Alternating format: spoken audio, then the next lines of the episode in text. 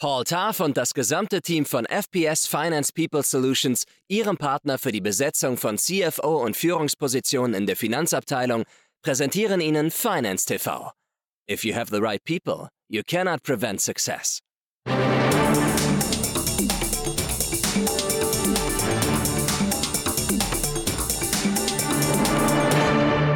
Montag, der 12. Februar. Herzlich willkommen zu einer neuen Ausgabe von Finance TV.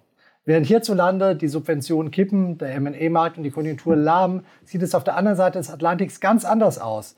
Dort locken prall gefüllte Subventionstöpfe, eine brummende Konjunktur und die Aussicht auf baldige Zinssenkung viele Unternehmen und Investitionen an und damit auch M&A-Transaktionen. Deutsche Unternehmen kaufen dort zu. Warum sie das tun, wie sie das tun und welche rechtlichen Besonderheiten dort auf sie warten, das bespreche ich hier heute mit Nils Ralf. Er ist Partner bei der Kanzlei Norton Rose Fulbright und heute hier bei Finance TV. Vielen Dank für die Einladung. Erstmal Rückblick ins Jahr 2023. Hat das Cross-Border M&A-Geschäft deutsche Unternehmen, die in den USA zukaufen, letztes Jahr besser abgeschnitten als der M&A-Markt allgemein hierzulande? Äh, insgesamt muss man sagen, und das trifft, glaube ich, auch auf Cross-Border-Transaktionen zwischen äh, Deutschland und den USA zu, hat sich der Markt in 23 abgekühlt gegenüber den, den Vorjahren. Und das liegt einfach grundsätzlich an den äh, gestiegenen Zinsen, die schon den M&A-Markt abgekühlt haben. Aber wir haben jetzt gerade dieser Tage zusammen mit Merger Market eine neue Studie rausgebracht und wir erwarten für 2024 eine Belebung des M&A-Marktes und auch mit Blick auf die USA und Zukäufen von deutschen Unternehmen. Welche Sektoren in den USA sind denn gerade besonders begehrt für Zukäufer? Wo findet sich relativ viel M&A-Aktivität wieder im Moment? Also wenn man sich da mal die äh, Statistiken der letzten Jahre ansieht, dann sieht man, dass gerade Know-how-getriebene Transaktionen im Vordergrund stehen. Also das sind also Technologiesektoren, insbesondere Software, Biotechnologie, Life Sciences.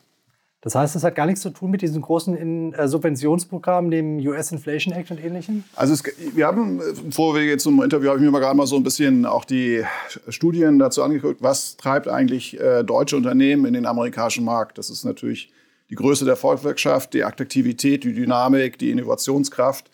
Ich glaube, es sind letztendlich weniger die Subventionen, äh, sondern tatsächlich die allgemeine Attraktivität und die Dynamik der amerikanischen Volkswirtschaft. Ob die Subventionen die vielleicht nächste äh, Administration noch überleben werden, ist sowieso eine Frage. Also als deutsches Unternehmen würde ich nicht wegen der derzeitigen Subventionsprogramme investieren, weil man weiß nicht, wie die Wahlen ausgehen werden. Die Attraktivität dieses Standorts im Moment sehen natürlich leider auch Unternehmen aus anderen Ländern und Regionen, die sich ebenfalls Targets in den USA anschauen. Ähm, mich würde mal interessieren, worauf sich deutsche Unternehmen eigentlich einstellen müssen, wenn sie jetzt in den USA zukaufen. Sie sehen ja viele solche Transaktionen. Für viele Unternehmen ist es das erste Mal. Wie umkämpft sind denn US-M&A-Targets und wie teuer sind die Bewertungen? Also der amerikanische M&A-Markt ist natürlich sehr kompetitiv. Äh, da hat man zum einen die äh, amerikanischen Player, die auf dem einheimischen Markt äh, zuschlagen, aber auch andere europäische Wettbewerber, die sehr aktiv sind in den USA. Und ähm, vom Marktumfeld halt sehr kompetitiv. Die Abläufe ins, insgesamt sind sehr ähnlich. Da hat sich ein internationaler äh, Standard durchgesetzt. Es gibt strukturierte Verkaufsprozesse. Ähm, und als deutscher Käufer muss man sich gründlich vorbereiten auf ähm, ein derartiges strukturiertes Verkaufsverfahren und äh, sollte sich beraten lassen, gerade durch äh, sektorerfahrene M&A-Berater, die einem zu den letzten Bewertungen am besten Auskunft geben können. Grundsätzlich ist unsere Beobachtung, dass die Bewertungen um 20 bis 30 Prozent höher sind als auf dem europäischen Markt. Es gibt natürlich auch in den USA ein paar Besonderheiten regulatorischer Natur, was Ihr Steckenpferd ist.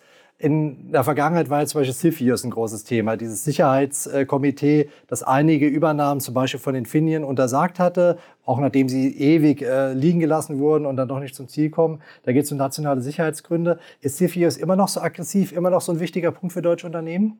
Sehr wichtig. Ähm wie auch in Deutschland, aber schon in den USA seit längerer Zeit ist einfach äh, Foreign Investments Regulations äh, stehen im Vordergrund bei technologiegetriebenen äh, Transaktionen, die halt für die USA von nationaler Bedeutung sind. Das ist also insbesondere sprechen Sie an Infineon, die Chipindustrie, Infrastrukturprojekte äh, und äh, auch Projekte, wo im großen Umfang mit persönlichen Daten amerikanischer Staatsbürger umgegangen wird. Das sind äh, alles Transaktionen, die äh, in den USA äh, bei CFIUS anzumelden sind. Und auch hier, wie ich schon erwähnte, muss man sich besonders äh, gründlich vorbereiten. Äh, auch ein Verkäufer wird von einem Kaufinteressenten, deutschen Kaufinteressenten, eine gründliche Einschätzung erwarten, ob, ähm, ob die Transaktion denn durchgeht. Und im Zweifel, wenn es ein kompetitives Verfahren ist, wird man auch erwarten können, dass der Verkäufer äh, dem Käufer letztendlich das Risiko, wenn es nicht durchgeht, aufdrücken wird. Da ist natürlich auch Geschwindigkeit drum bei diesen kompetitiven Verfahren.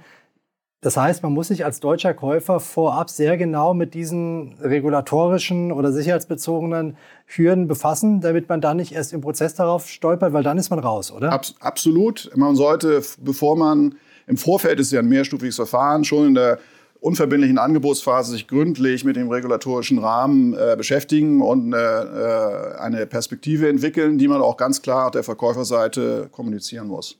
Noch eine letzte Frage mit Blick auf den Herbst, der natürlich für alle interessant ist, die mit den USA zu tun haben. Die Präsidentschaftswahlen stehen an. Nehmen Sie aus Mandantengesprächen wahr, dass deutsche Unternehmen jetzt noch abwarten mit Zukaufsaktivitäten, was dort im November passiert, oder sind die losgelöst von der politischen Situation? Ich glaube, das ist losgelöst. Äh, das ist auch mein Eindruck. Ähm, es ist unvorhersehbar, wie die Präsidentschaftswahlen ausgehen werden. Und ähm, wie ich schon sagte, das derzeit großzügigere äh, Subventionsregime scheint uns nicht so sehr der Treiber zu sein bei M&A-Transaktionen in den USA, die aus Deutschland heraus angestoßen werden. Interessante Einordnung. Jetzt müssen Sie noch durch die drei Fragen von Finance TV mit der Bitte um die ganz kurze Antwort. Okay. Die erste äh, ist eine Frage, wo ich gerne ein Wort als Antwort hätte. Wenn Sie einen Erfolgsfaktor hervorheben müssten, was ist das wichtigste To-Do, damit eine US-Akquisition gelingt? Vorbereitung. Zweites, wieder ein Wort. Welchen Fehler sollten deutsche Unternehmen auf jeden Fall vermeiden? Äh, die Komplexität unterschätzen. Und eine Ja-Nein-Frage zum Schluss. Wie sieht es eigentlich andersherum aus? Steigt auch das Interesse von US-Konzernen in Übernahme in Deutschland? Eher nicht. ja, nicht. Also eine Einbahnstraße, aber auf der man auch zu fahren wissen muss. Das ist die Botschaft von Nils Rahlf heute bei Finance TV. Danke, dass Sie da waren. Nächste Woche spreche ich hier mit Thomas Kölbel, dem scheidenden CFO von Südzucker. Er hat es sage und schreibe 19 Jahre im CFO-Sessel dieses Unternehmens ausgehalten. Wie er das geschafft hat, was er dabei erlebt hat und mit welchen Gedanken er jetzt auf seine lange CFO-Karriere blickt, das besprechen wir nächste Woche hier bei Finance TV. Das wird ein interessantes Gespräch, auf das ich mich schon sehr freue und vielleicht Sie ja auch. Bis dahin wünsche ich Ihnen eine gute Zeit und bis bald. Machen Sie es gut.